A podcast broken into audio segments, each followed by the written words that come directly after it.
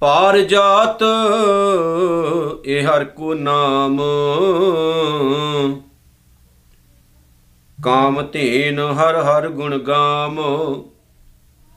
ਸਭ ਤੇ ਊਤਮ ਹਰ ਕੀ ਕਥਾ।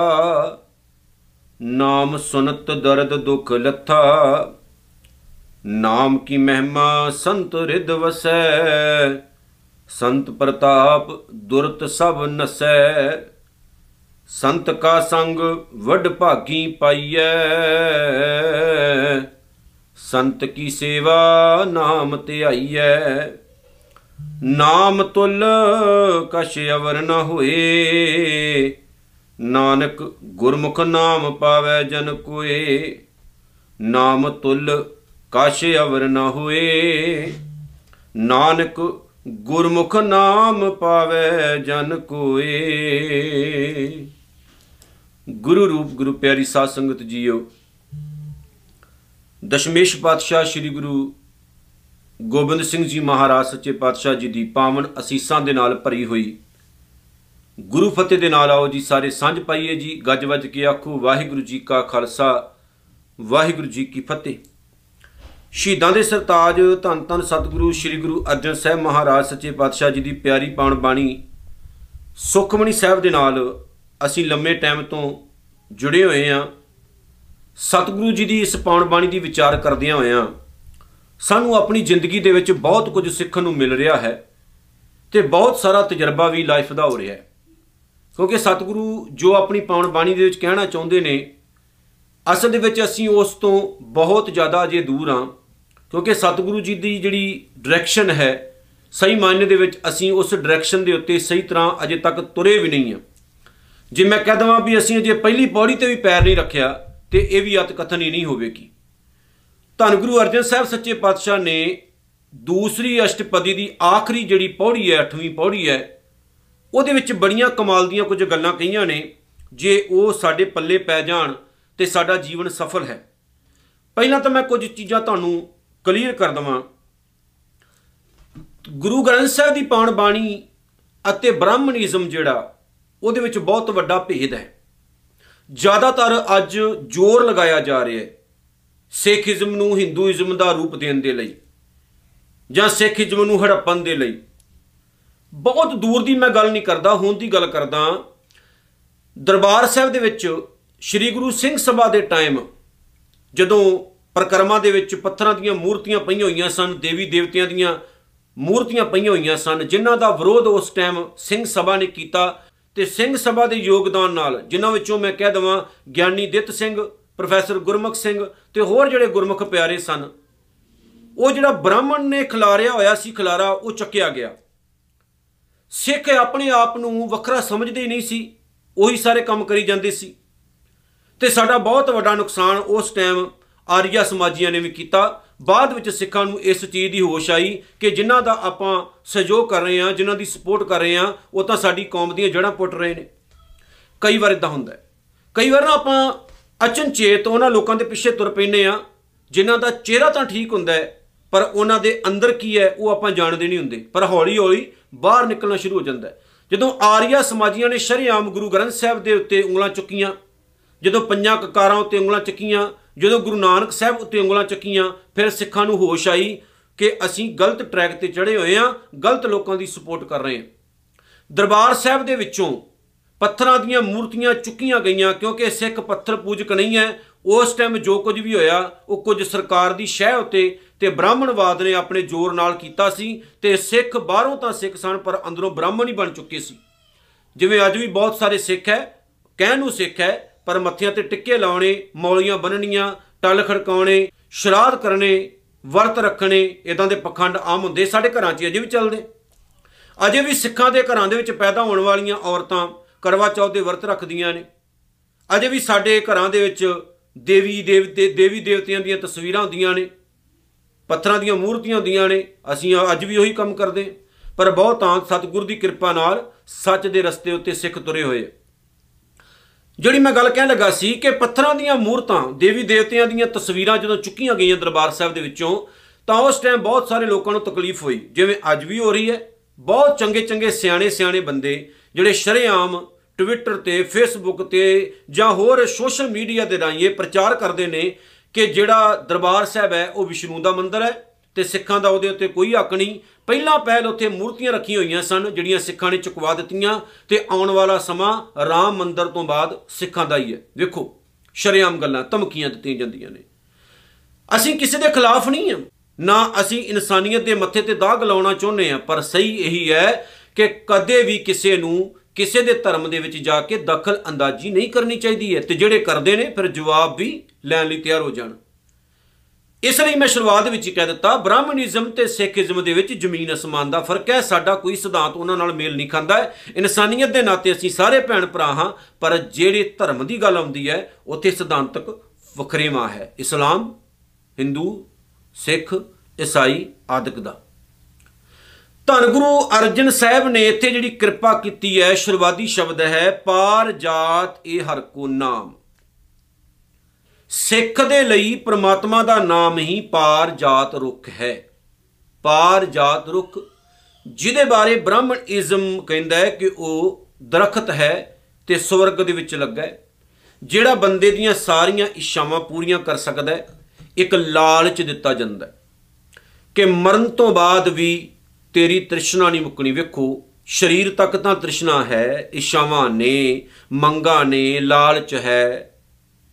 ਵਕਾਰ ਨੇ ਪਰ ਜਦੋਂ ਸਰੀਰ ਮੁੱਕ ਗਿਆ ਤਾਂ ਬ੍ਰਾਹਮਣ ਨੇ ਫੇਰ ਵੀ ਇਸ ਚੀਜ਼ ਨੂੰ ਨਾਲ ਹੀ ਘਸੀਟਿਆ।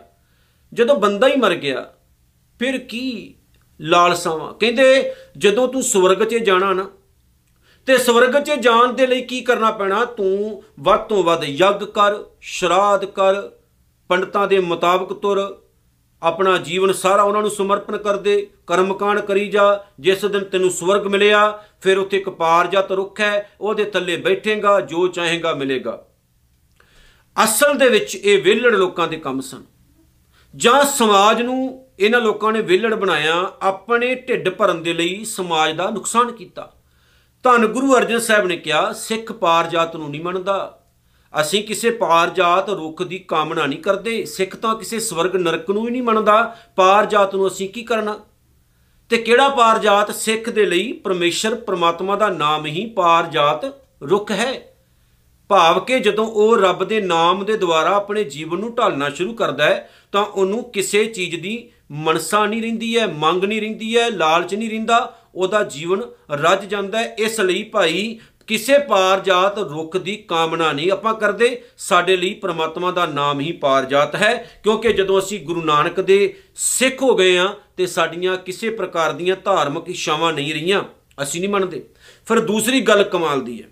ਕਾਮ ਧੇਨ ਹਰ ਹਰ ਗੁਣ ਗਾਮ, ਕਾਮ ਧੇਨ ਗਊ ਹੈ, ਇਹ ਵੀ ਸਵਰਗ 'ਚ ਕਹੀ ਗਈ ਗੁਰੂ ਅਰਜਨ ਸਾਹਿਬ ਨੇ ਕਿਹਾ, ਕਹਿੰਦੇ, ਕਾਮ ਧੇਨ ਗਊ ਤੁਸੀਂ ਮੰਨਦੇ ਹੋ, ਲੇਕਿਨ ਸਿੱਖ ਦੇ ਲਈ ਪਰਮਾਤਮਾ ਦੇ ਗੁਣ ਗਾਉਣੇ ਹੀ ਕਾਮ ਧੇਨ ਨੂੰ ਗਊ ਹੈ।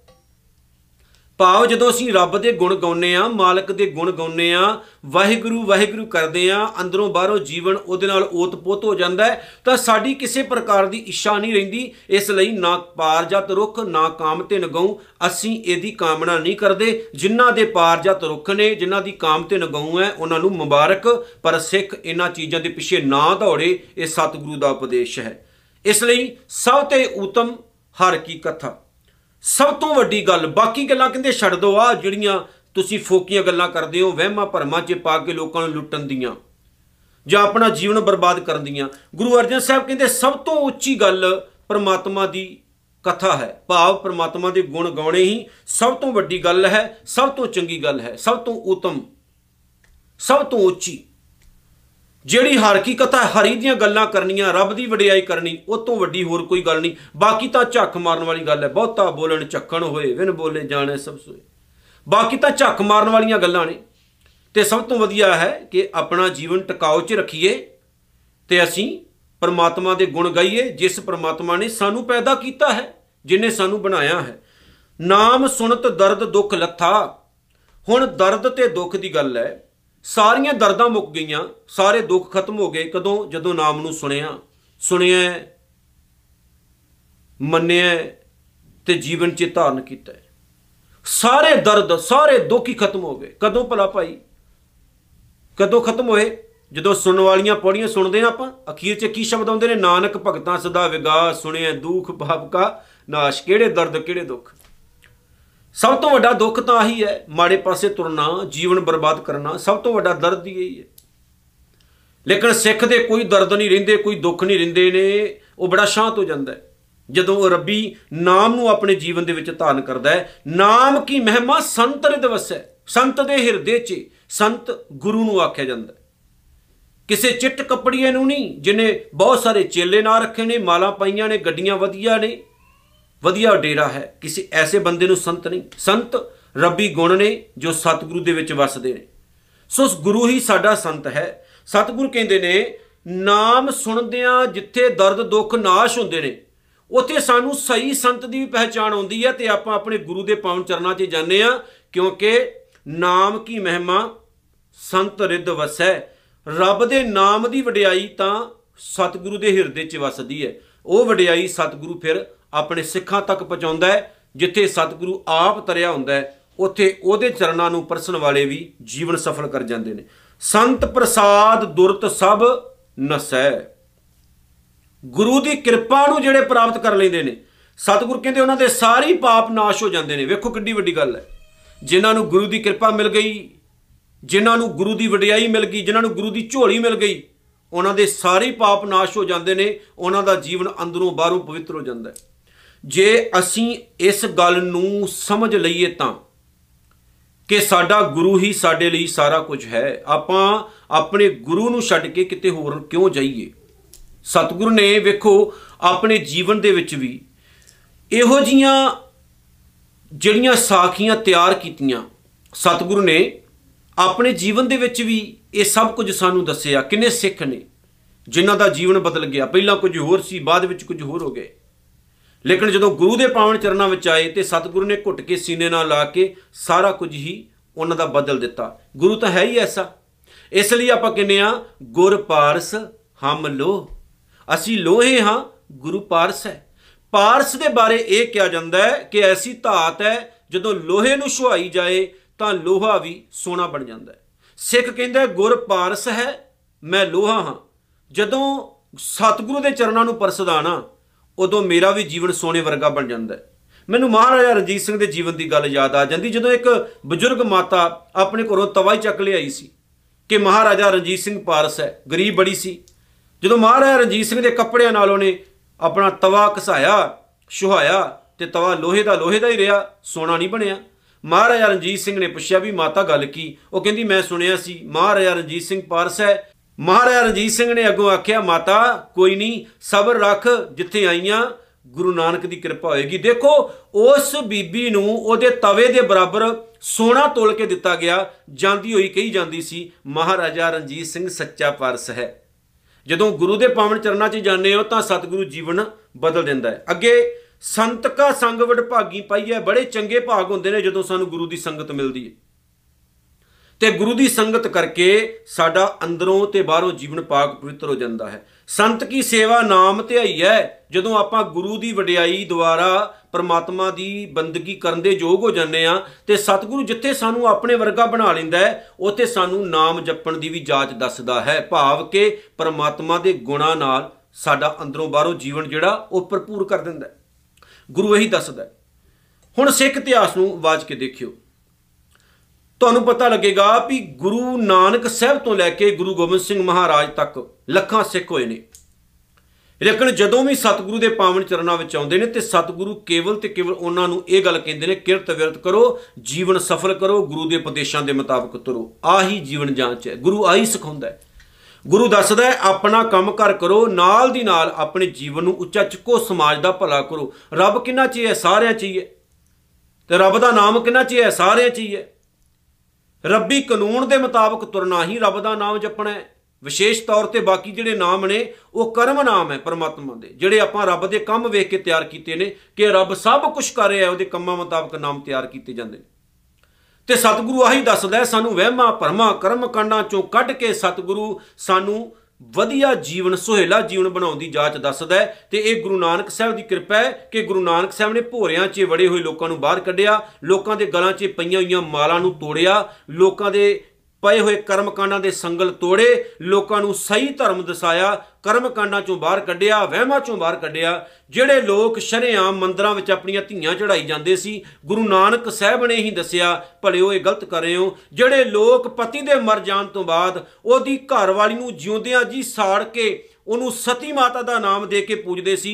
ਗੁਰੂ ਸਾਹਿਬ ਨੇ ਉਹਨਾਂ ਨੂੰ ਵਰਜਿਆ, ਭਲਿਓ, ਇੱਕ ਔਰਤ ਨੂੰ ਜਿਉਂਦਿਆਂ ਜੀ ਸਾੜ ਕੇ, ਬਾਅਦ 'ਚ ਉਹਦਾ ਮੰਦਿਰ ਤਿਆਰ ਕਰਕੇ ਤੇ ਉਹਦੇ ਨਾਮ ਤੇ ਧਨ ਦੌਲਤ ਇਕੱਠੀ ਕਰਦੇ ਹੋ, ਤੁਹਾਨੂੰ ਲੱਖਾਂ ਲਾਣ ਤਾਂ ਤੁਹਾਨੂੰ ਸ਼ਰਮ ਆਉਣੀ ਚਾਹੀਦੀ। ਇਹੋ ਜਿਹੇ ਕਰਮ ਕਾਂਡਾਂ ਤੋਂ ਬਚਾ ਕੇ ਸਤਿਗੁਰੂ ਨੇ ਸਾਨੂੰ ਸੱਚਾ ਧਰਮ ਦੱਸਿਆ।